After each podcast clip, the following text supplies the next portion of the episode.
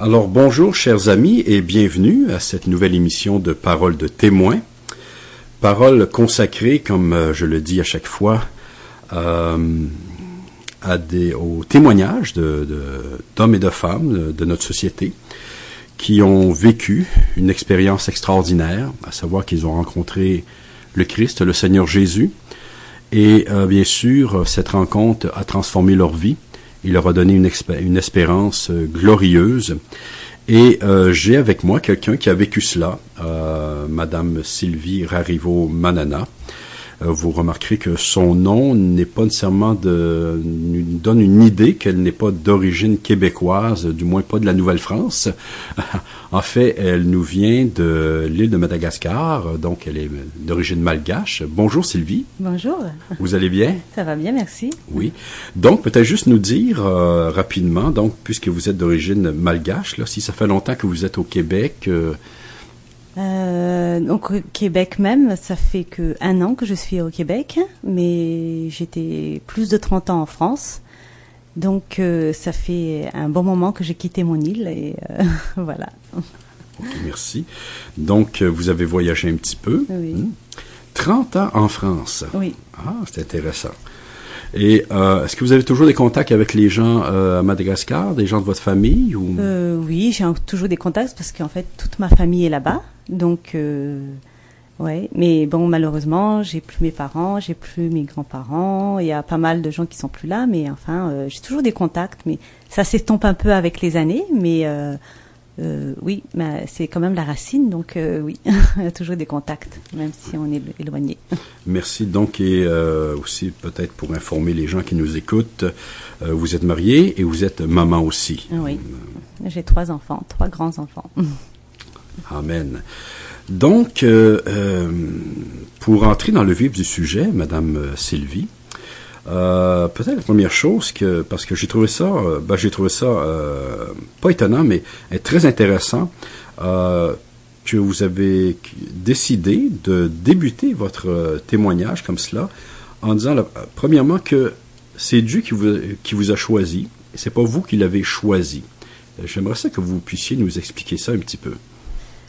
Euh, ça, ça, ça m'a vraiment interpellée parce que euh, je me suis dit beaucoup de passages dans le dans, dans la parole de Dieu le, le mentionnent et euh, ça m'a interpellée dans le sens où euh, j'ai dit c'est ça me montre aussi la, la surtout la bonté de Dieu. J'ai dit il m'a choisi moi qui n'y suis pas grand chose et euh, j'ai dit, mais c'est un grand amour hein, qu'il me manifeste là à mon égard. Et euh, donc le passage dans le psaume, là, ça, ça me parle beaucoup. Parce que, euh, donc je le, si vous permettez, je vais le lire. Psaume 139, euh, le verset 13. C'est toi qui as formé mes reins, qui m'as tenu caché dans le sein de ma mère. Au verset 15. Lorsque j'ai été fait en secret, tissé dans les profondeurs de la terre, quand je n'étais qu'une masse informe, tes yeux me voyaient, et sur ton livre étaient tous inscrits les jours qui étaient fixés, avant qu'aucun d'eux existe. Donc je me dis, mais même les bons moments ou les mauvais moments, Dieu l'avait prévu à l'avance. Et ça, c'était un grand réconfort pour moi, surtout dans les, dans, dans les épreuves, parce que j'ai dit, il m'a choisi, il a permis que ces choses arrivent, donc il a une solution aussi pour que euh, pour me délivrer de ces moments difficiles. C'est un grand réconfort pour moi, ça. Ah, merci beaucoup. Et on pourrait peut-être ajouter, euh, Sylvie, effectivement, que euh, ce verset-là nous parle aussi que même si on ne reconnaît pas Dieu dans notre vie, il est là quand même. Oui. Nous ne sommes pas le fruit du hasard. C'est lui qui nous a appelé l'existence. C'est lui qui nous a tissés dans le sein de notre mère. Hein? Et effectivement, Dieu a un plan pour chaque être humain. Et la question se pose à savoir qu'est-ce qu'on va faire avec ce plan, bien sûr. Hein?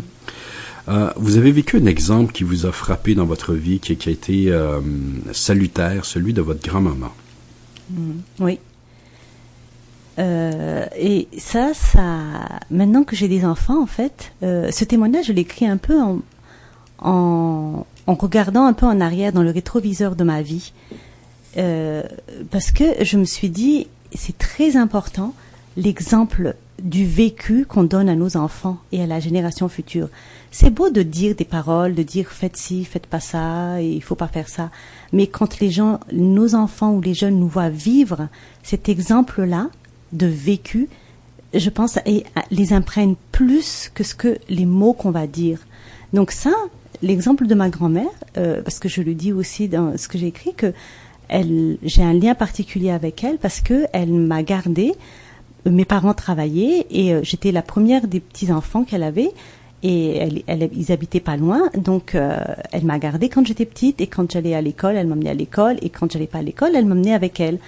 Et la vie qu'elle menait, euh, cette euh, quand je la voyais lire la Bible matin et soir, quand je la voyais prier, au début je savais pas ce qu'elle faisait, puis il dit mais qu'est-ce que tu fais? Puis il me dit mais je prie. Je dis mais ça fait bien long ta prière. C'est là qu'elle me dit bah je prie pour pour mes enfants, pour mes petits enfants, pour les gens que je rencontre. Et ça c'était euh, au moment de mon enfance, donc ça est resté là. Mais quand même après en grandissant, j'ai j'ai compris comment ça me touchait cette, euh, cet exemple-là qu'elle me donnait, et ça m'a ça m'a aidé dans l'éducation de mes enfants d'être très attentif au comportement, au comment je vis, au comment si si je suis avec le Seigneur, si je proclame quelque chose, le témoignage c'est déjà dans le vécu au quotidien. Comment je réponds aux gens, comment je me comporte au volant, comment, enfin, vous voyez, c'est vraiment dans le quotidien qu'on est aussi témoin. Donc c'est ça qui m'a vraiment frappé dans l'éducation quelques années plus tard. Et les gens auront bien compris, les gens à l'écoute, que bien sûr, on, on parle ici d'une grand-maman qui était effectivement chrétienne. Oui, Donc c'est vraiment son exemple de vie, et non seulement ses paroles, même si ses paroles ont été très très importantes, c'est que ses paroles étaient accompagnées justement des gestes appropriés. Et ça, ça a eu un impact donc euh, sur vous lorsque vous étiez jeune. Ça c'est très intéressant. On a eu quelques personnes qui sont venues à cette émission qui nous ont aussi raconté comment est-ce que euh, ils ont été influencés, que ce soit par leurs parents ou leurs grands-parents justement. Et ça, ça nous parle de l'importance, même pour, même pour les gens qui, qui font profession d'être chrétiens, quelle que soit le, la confession à laquelle ils appartiennent. C'est important de se poser la question, est-ce qu'ils ont une vraie relation avec le Christ? Et est-ce qu'ils euh, agissent et vivent en conséquence? Parce que ça peut avoir un impact sur les gens qui nous entourent et notamment sur les jeunes enfants, effectivement. Très, très intéressant cela.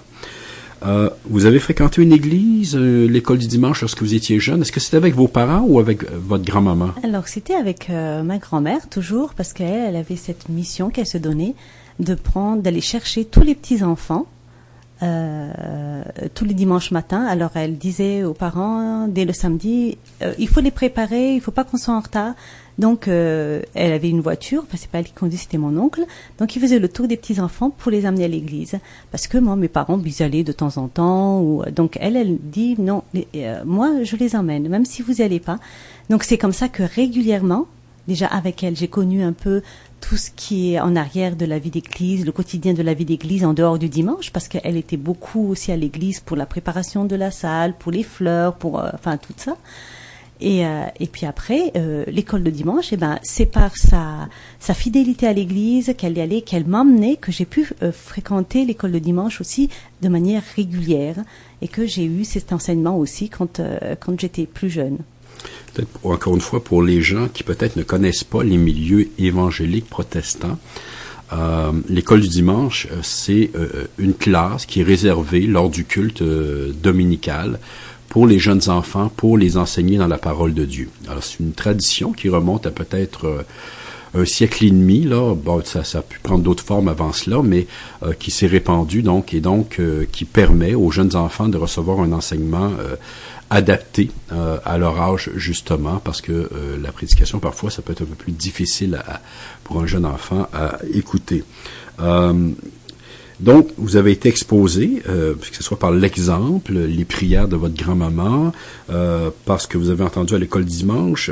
Qu'est-ce que vous avez entendu? Qu'est-ce qui vous a frappé à l'école du dimanche, cet enseignement ciblé pour vous?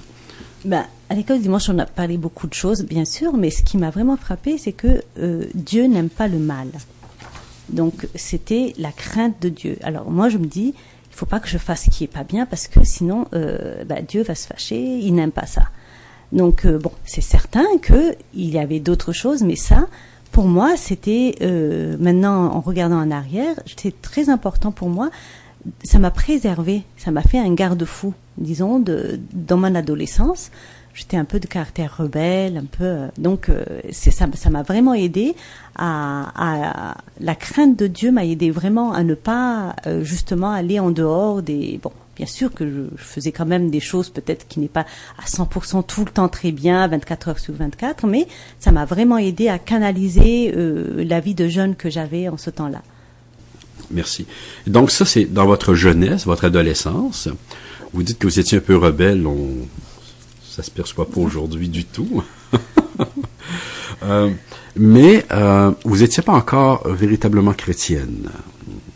Non, je peux pas dire parce que là c'est aussi une notion que je dis que c'est pas parce qu'on vient d'une famille chrétienne, c'est parce que ma grand-mère était chrétienne, hein, qu'elle connaissait Jésus, que moi je l'étais aussi. Donc ça, il y avait cette crainte, mais c'était le souci de, de aussi quelque part, je pense, de de pas faire euh, de la peine à ma, à ma grand-mère, hein, la peur que euh, si je fais des bêtises, peut-être que Dieu sera pas content, donc euh, qu'est-ce que qu'est-ce qui va m'arriver? Vous voyez, c'était juste une crainte, mais pas une relation vraiment personnelle, et euh, donc ça ça s'arrêtait là à ce moment-là. Ça, c'est très intéressant ce que vous venez de, de dire, Sylvie. Ce n'était pas encore une véritable relation personnelle. Donc, vous le connaissiez parce que vous, avez- vous aviez entendu sur lui, ce Dieu-là, mais vous n'étiez pas en relation ou en communion avec lui, comme nous dit le Nouveau Testament. Et puis, vous êtes, euh, bon, vous avez bien sûr vieilli un petit peu et euh, vous avez euh, déménagé en France. Mhm.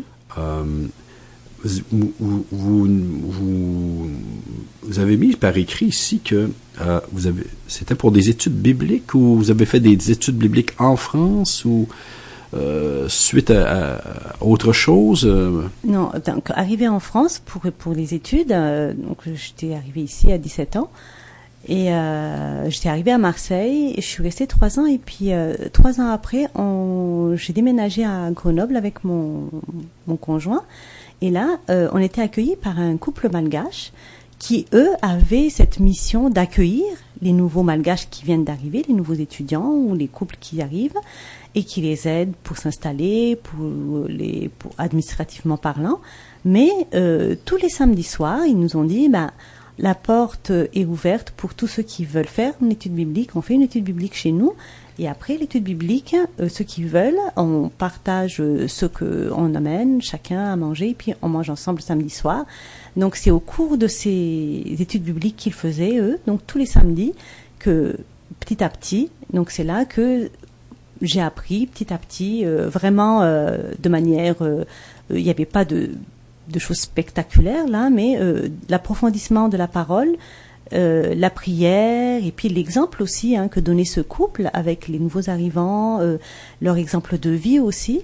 Et euh, l'étude de la parole, c'est là que vraiment j'avais compris que Dieu était amour et que moi j'avais une part à donner, que c'était une décision personnelle de, de dire bah oui Christ m'a sauvé aussi. C'est pas euh, ce que j'ai entendu quand j'étais enfant, c'était pas suffisant. Ma décision personnelle était importante. vous deviez vous-même vous consacrer personnellement et placer votre foi dans le Seigneur Jésus. Voilà. Et accepter que Jésus aussi est mort à la croix pour moi personnellement. Donc, ça dépasse la simple connaissance intellectuelle, ou ce qu'on appelle des fois ici, sans manquer de, de, de respect à personne, ce qu'on appelle la religion dans le sens d'une dans le sens juste de, de, de, de l'observation de certains rites, en pensant que euh, bon que cela suffit. Hein, bon, on, va à l'église le dimanche. euh, Peut-être que chez les protestants, on peut ouvrir la Bible de temps en temps. euh, on peut accomplir quelques services au sein de l'Église, mais on se contente de cela. Non, c'est vraiment une relation, euh, je pense, euh, euh, personnelle approfondie, une communion, moi je dirais ça, plutôt qu'une même une relation. Une communion, je- parce que le, le terme est biblique justement, hein, avec celui dont vous croyez maintenant qu'il a donné sa vie pour vous. Oui, exactement. Et s'il a donné sa vie pour vous, c'est donc que vous avez reconnu que vous étiez une pécheresse. J'étais une pécheresse et que, bon, bah, les fautes que j'avais, là, il les a portées sur lui, lui qui était innocent, lui qui était, qui était pur, et ben, par, là, je veux dire, c'est, intellectuellement parlant, c'est, difficile à comprendre. On se dit, mais lui, il n'a rien fait, il a donné sa vie. Il a coulé son sang sur la croix pour moi, mais pourquoi?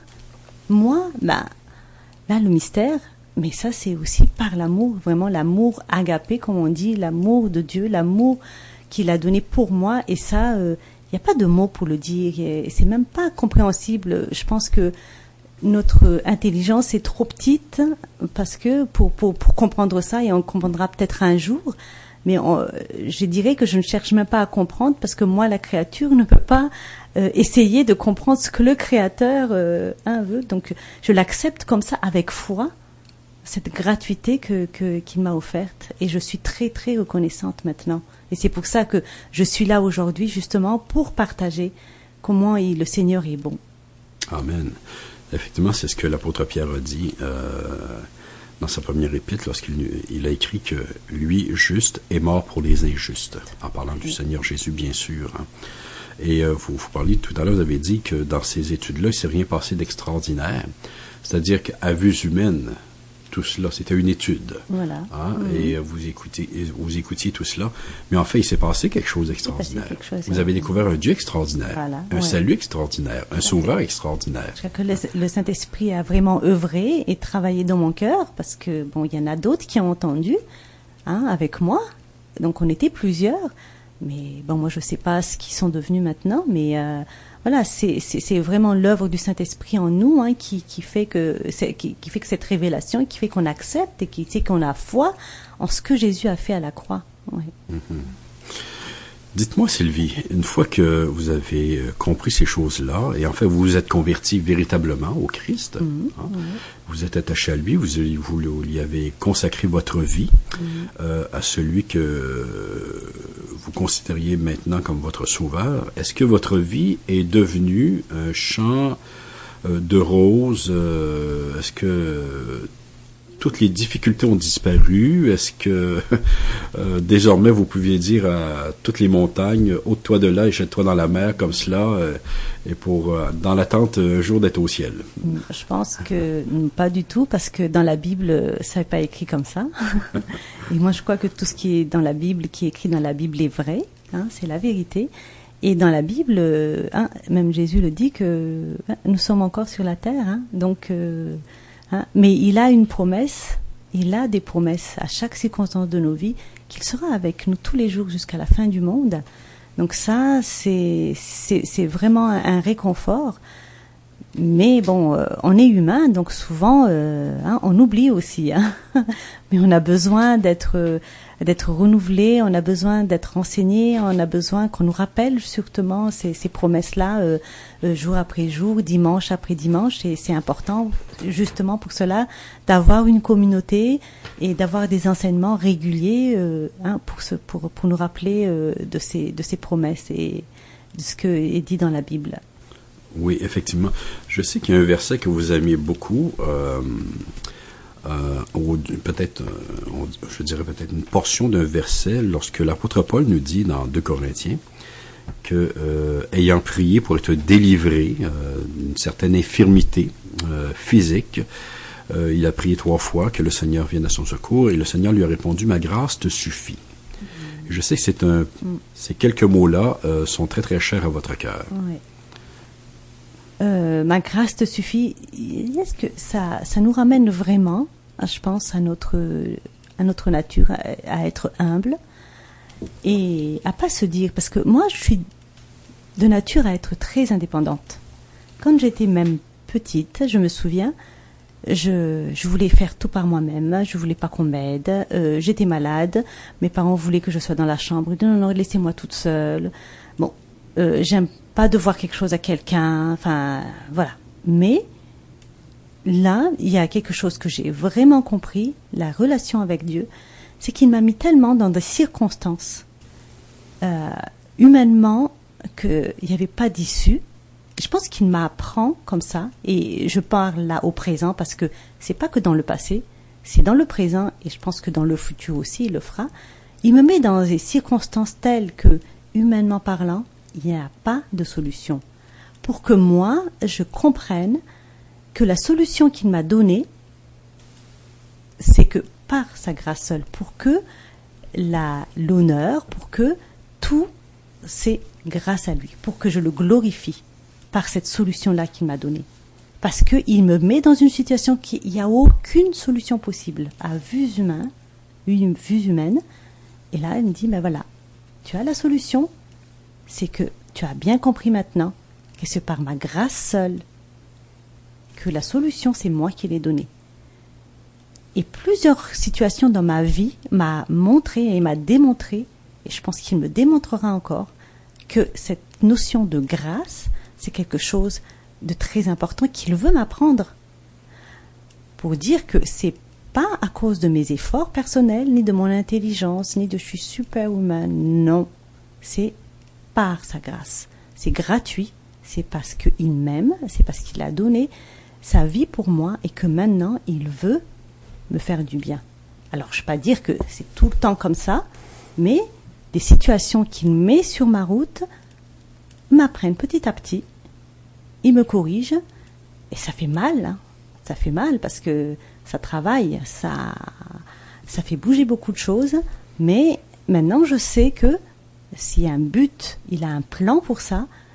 Et même si je ne comprends pas, je veux toujours mettre ça dans ses mains et je veux toujours avoir le regard fixé sur lui. Et là, j'ai besoin d'être encouragé par les frères et sœurs. J'ai besoin d'une communauté pour cela. J'ai besoin qu'on me rappelle ses promesses. Et c'est pour ça que pour moi, c'est très important d'être dans une communauté euh, de frères et sœurs et d'être tout le temps renouvelé par sa parole, par euh, ces promesses-là. Et donc, vous avez maintenant une grande confiance dans ce Dieu-là. Ah oui, plus que, plus que tout. et dans votre Sauveur. Ah et ce, même si à vue humaine, euh, il, semble, il pourrait sembler vous abandonner. Alors, mais vous vous dites, alors ce sont vos propres mots, c'est lui-même qui crée les circonstances. C'est lui-même qui vous conduit dans telle ou telle circonstance. Il a un but avec cela. Hmm. Ça, c'est une grande foi, ça. C'est pas, c'est une grande foi, je veux dire, mais des fois on le dit, des fois je le pense, et puis, par moments, je, hein, j'oublie. Donc, euh, je vais pas dire que oui, euh, je suis une super euh, spirituelle, que j'ai toujours la banane tous les jours et que euh, je pense à ça tout le temps. Non, il y a des moments aussi où j'ai des moments de, de, de, de, doute, des moments de faiblesse, mais c'est, je veux dire, c'est très important pour moi de ne pas s'isoler. Voilà. Mhm. C'est ça, moi, je veux dire que je suis faible. Je veux pas dire que, que je peux tout. Euh, je dis ces choses-là aujourd'hui et que c'est tout le temps comme ça. Mais euh, c'est pour moi, c'est la raison pour laquelle je dis que d'être isolé, d'être seul, c'est pas euh, une bonne solution pour moi. En tout cas, c'est mon opinion personnelle, hein, parce que il y a beaucoup de choses dans ce monde hein, qui nous attirent en dehors de Dieu. La porte est, comme on dit, la porte est vraiment étroite et j'ai l'impression quand on écoute les informations, on regarde un peu autour de nous, elle se resserre de plus en plus cette porte-là. Mhm. Et donc euh, voilà, on a besoin d'être ensemble, on a besoin d'être encouragés euh, pour pouvoir euh, aller de l'avant et pour être vraiment ce disciple que que Dieu veut que que je sois en tout cas. Voilà, pour être vraiment ce disciple, j'aime bien cela. premièrement, il faut se tourner vers le Christ, il faut croire en lui, il faut se consacrer, se consacrer à lui. Euh, de là, bien sûr, on apprend à vivre avec lui, à lui faire confiance dans toutes les difficultés présentes. Les difficultés ne disparaissent point. Nous demeurons des êtres incarnés avec notre fragilité dans un monde prédateur à bien des égards et euh, quelle que soit notre profession, euh, notre statut social, qu'on soit papa, maman, célibataire, etc., etc., on est confronté à toutes sortes de difficultés, à des craintes et voire même à des angoisses, même en tant que chrétien. Mais voilà, nous avons un Dieu extraordinaire qui a fait la promesse de prendre soin de nous. Et vous avez parlé encore une fois du fait d'être une disciple accomplie implique le fait justement euh, aussi de fréquenter une église. J'aimerais qu'on puisse terminer là-dessus l'importance pour quelqu'un qui, qui s'est converti au Christ de fréquenter une église. Quand on parle d'une église, ici on parle d'une église où la parole de Dieu est prêchée, bien sûr, où l'évangile est annoncé comme il se doit. Mhm. Et euh, je pense que c'est important parce que euh, on est, comme vous dites tout à l'heure, on, est humain et euh, il y a beaucoup de choses qui qui, qui, nous détournent vite. Hein de, de, cette, de cette confiance qu'on a. Et euh, même dans, dans, la Bible, hein, euh, les gens se réunissaient. Il y avait déjà l'Église qui est là, hein, de, qui, qui, était instaurée. Donc euh, ça, c'est aussi c'est un commandement hein, qu'on qu nous demande à nous euh, chrétiens de, fréquenter une Église, hein, de d'être en communion avec les frères et sœurs. Et c'est aussi un témoignage, je pense, l'Église en tant que corps de Christ, un témoignage. Euh, entre frères et sœurs, je dirais, hein, de, de, nous aimer les uns les autres, d'être les mains, les pieds de, de, Dieu vis-à-vis des uns et des autres, mais aussi vis-à-vis du monde extérieur. Hein, quand ils voient comment comment l'Église se comporte, comment les gens à l'intérieur de l'Église euh, s'aiment.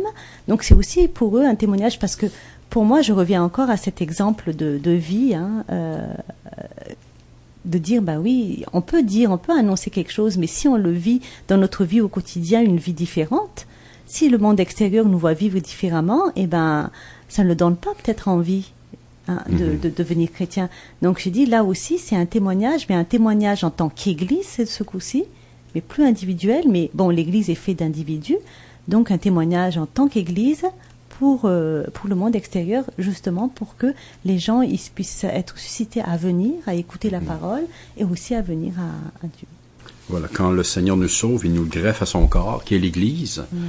Et on ne peut pas prétendre appartenir au Christ sans aimer son Église aussi, bien sûr. Et cette Église, elle est indispensable pour notre persévérance dans la foi. Euh, cette Église a besoin de moi, je suis une pierre vivante, mais j'ai aussi besoin de toutes les autres pierres vivantes, justement. Et ensemble, c'est ensemble que nous sommes appelés effectivement à, briller euh, pour que l'Évangile puisse se répandre dans le monde. Peut-être pour terminer, euh, pourriez nous faire la lecture de ce beau euh, verset de 1 Corinthiens 15, verset 19.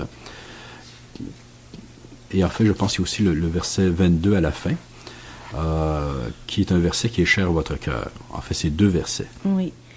En fait, euh, moi, ce qui me réjouit euh, et ce qui m'aide vraiment à avancer, même si hein, dans ce monde, comme vous dit tout à l'heure, bah, on est toujours dans la difficulté, on n'a pas toujours des circonstances qui nous conviennent. Mais pour moi, il y a une espérance. Et cette espérance-là, si vous voulez, m'aide à avancer, même dans les situations difficiles, et puis à être reconnaissant quand les situations vont bien. Alors, je lis le, le verset là dans 1 Corinthiens 15, 19. Si c'est dans cette vie seulement que j'espère en Christ, je suis la plus malheureuse de tous les hommes. Et au verset 22, et comme je vais mourir en Adam, et même aussi je revivrai en Christ. Donc là, si vous avez remarqué, j'ai un peu, je me suis un peu approprié du verset. Et euh, ça aussi, c'est quelque chose qui m'aide beaucoup de mettre mon prénom hein, là où euh, c'est un peu impersonnel dans les versets. Et parce que pour moi, la Bible, c'est une parole vivante. C'est la parole de Dieu qui me parle à moi personnellement. Donc euh, oui, c'est euh, cette espérance en, en, en, une vie meilleure. Et, et comme dit, j'ai écouté dans une prédication une fois, mais c'est quoi cette vie ici par rapport à l'éternité? On n'a pas idée de combien est l'éternité. C'est impensable. On, on peut même pas s'imaginer. Je dis, mais c'est rien, même si c'est difficile, mais Dieu a promis, Jésus a dit, je vous garderai une place. Et oui, il me garde une place et mon nom est écrit dans au creux de sa main. Et ça, c'est euh, ma grande espérance. Amen. Et là, je vais vous citer verbatim. Et si parfois je suis perdu, je regarde dans le rétroviseur, je me dis, regarde ce qu'il a fait, pourquoi ne le referait-il pas? Garde confiance, sa force se manifeste dans ma faiblesse. Très beau. Amen. Merci beaucoup, Madame Rarivo Manana, d'avoir pris le temps de venir ainsi nous partager votre expérience de conversion euh, au Seigneur Jésus, de, de, votre vie de disciple aussi. Ça a été très très court, bien sûr. On aimerait rentrer dans plus de détails, mais euh, je pense qu'on est allé au vif du, du sujet. Et euh, j'espère bien sûr de tout mon cœur que euh, parmi les gens qui nous écoutent, nos auditeurs, nos auditrices, que certains vont être touchés euh, par ce beau témoignage, qui vont se sentir interpellés. Peut-être que certaines personnes pourraient s'associer un peu plus avec vous, avec euh, votre caractère et tout cela, la, ce que vous avez vécu, quoi qu'il en soit. Bien sûr, je sais que c'est là votre désir. c'est mon désir, bien sûr, c'est la raison d'être de ces fois. Hein, euh, donc, euh, si quelqu'un entend, euh, a entendu ce beau témoignage, que cette personne puisse aller de l'avant, ne pas laisser cette belle semence tomber en terre sans porter de fruits, mais bien plutôt la garde précieusement dans son cœur et que cette personne puisse se mettre à la recherche du Seigneur Jésus-Christ. ouvrir sa parole, fréquenter une église, si cette personne connaît des croyants, leur poser quelques questions, hein, et surtout crier à Dieu, se tourner vers Dieu et lui dire que nous voulons le connaître, que euh, nous voulons euh, euh, expérimenter une véritable relation avec lui, que nous avons besoin de lui, hein, et que quel que soit notre niveau de connaissance présentement, hein, de lui dire que nous sommes prêts à, écouter, à le laisser agir dans notre vie. Et vous savez ce que le Seigneur Jésus a dit, je ne mettrai pas dehors celui qui vient à moi. Frappez et l'on vous ouvrira. Dieu cherche les cœurs, Dieu cherche les hommes. Et quiconque se tourne vers lui sincèrement peut être sûr et certain de recevoir une réponse. Encore une fois, merci beaucoup, Madame Sylvie, à nos auditeurs. Que le Seigneur vous bénisse abondamment et à une prochaine émission euh, de Parole de témoins sur les ondes de C'est FM.